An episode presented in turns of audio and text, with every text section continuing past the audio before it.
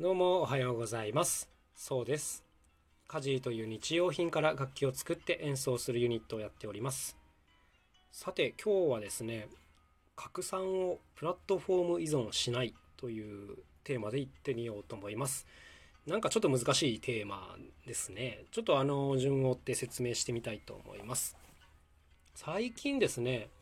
こう YouTube の中のあのビジネス系 YouTuber と言われる方がいらっしゃるんですけどもあの仕事で役に立つようなあの考え方とかスキルとか情報をシェアしてくれるような方々ですね。でそういった方々がですね次々と,、えーと、有料化に踏み切ってるんですね。うんなんかやり方は様々で例えば、えーと YouTube のメンバーシップと呼ばれる制度を使ったりとかこれはあの要するに有料会員として YouTube を見るっていうやり方だったりとかあとはもう基本なんですかね自社の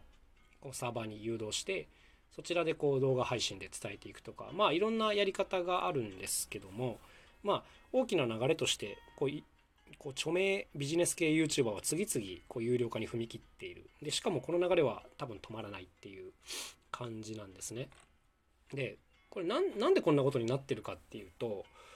その僕も気になってちょっと調べてみたんですけどもやっぱりその YouTube ってあの構造上ちょっと欠陥があるっていう話があって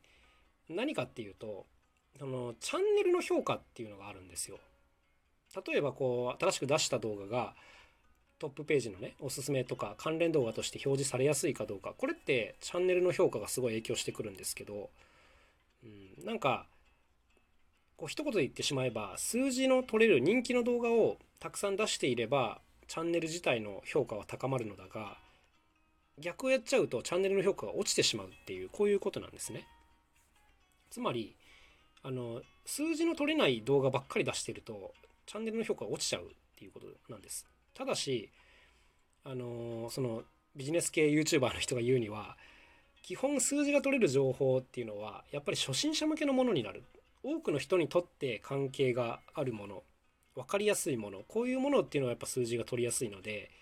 やっぱ上級者向けの情報マニアックな情報っていうのは基本的に数字が取れない。つまりこういうのを出しちゃうとどんどんチャンネルの評価が下がっちゃうので構造上出せないっていうことを言ってたんですね。でこれ聞いてああそれはでもすげえわかるわと思ったんです。あのやっぱりその数字を取りたいっていう人にとってはある程度プラットフォームに最適化しないといけないと思ってるんですよ。YouTube でこう数字の取りやすい動画っていうのは絶対存在すると思いますしまあでもそれが本質じゃなかったりするっていうのはまあまあこれも分かりやすい話ですよね。つまりその本質と数字っていうのがすごいこう分かれちゃってるっていう、まあ、こういう状態があったんで皆さんこの有料化の方に踏み切ってその有料化の方ではもうどんどん上級者向けの情報を出すっていう、まあ、こんなやり方ですね。これはねあの正しい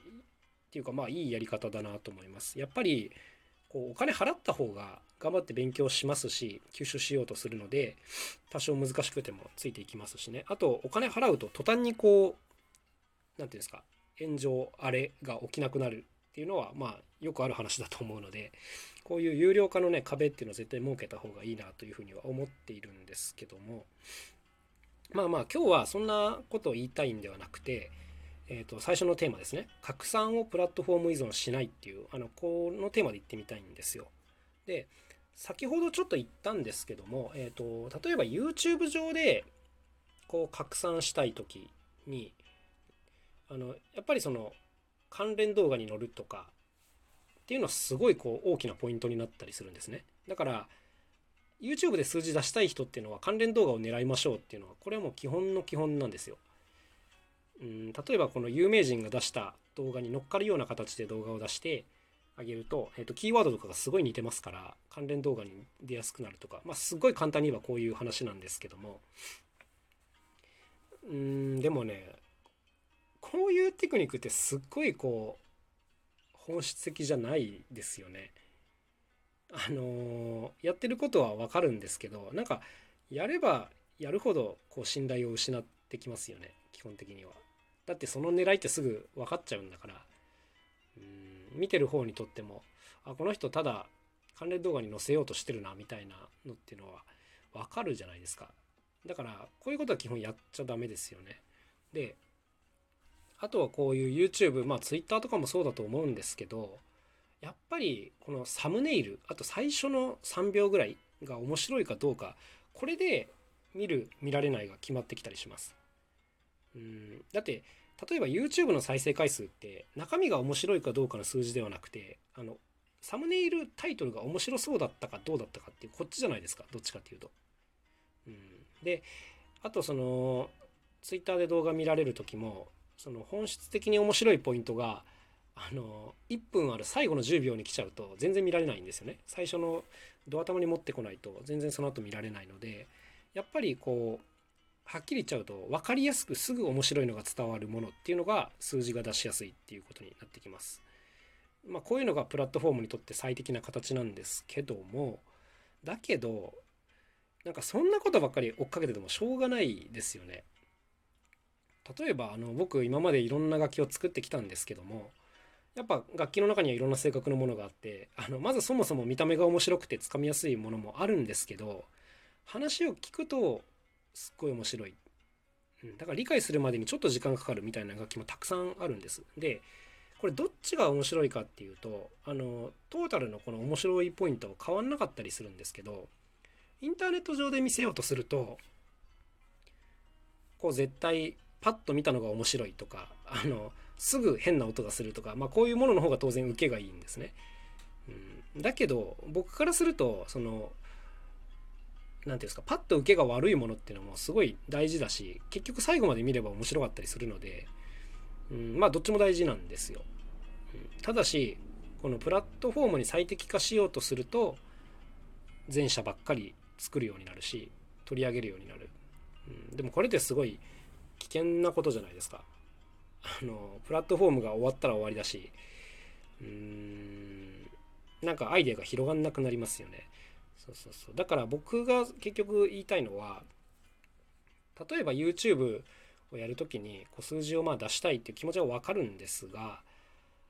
プラットフォームに最適化するっていう方法は基本取らない方がいいと思ってるんです。あのそれで仮に数字が取れたとしてもあのそんな数字はすぐに落ちるし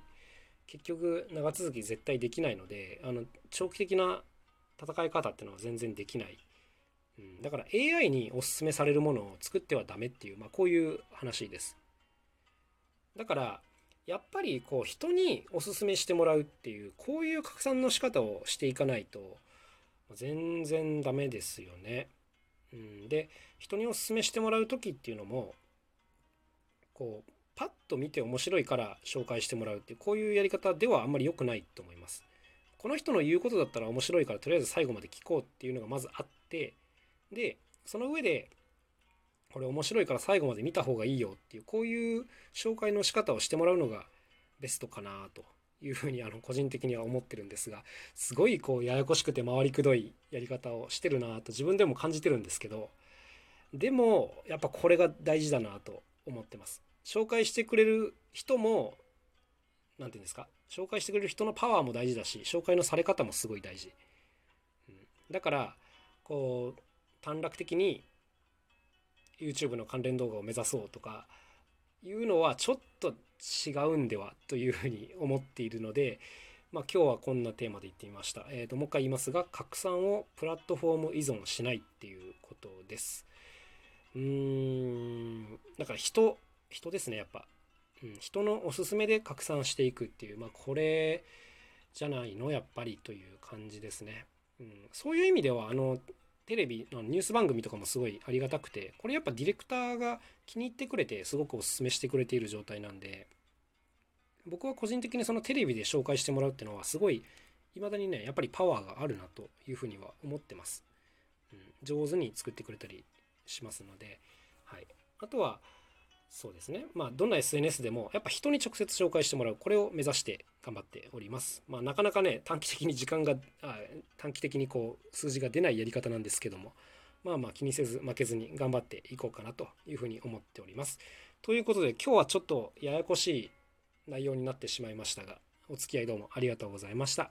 それでは今日も楽しい一日を過ごしてください。また明日。さようなら。カジノそうでした。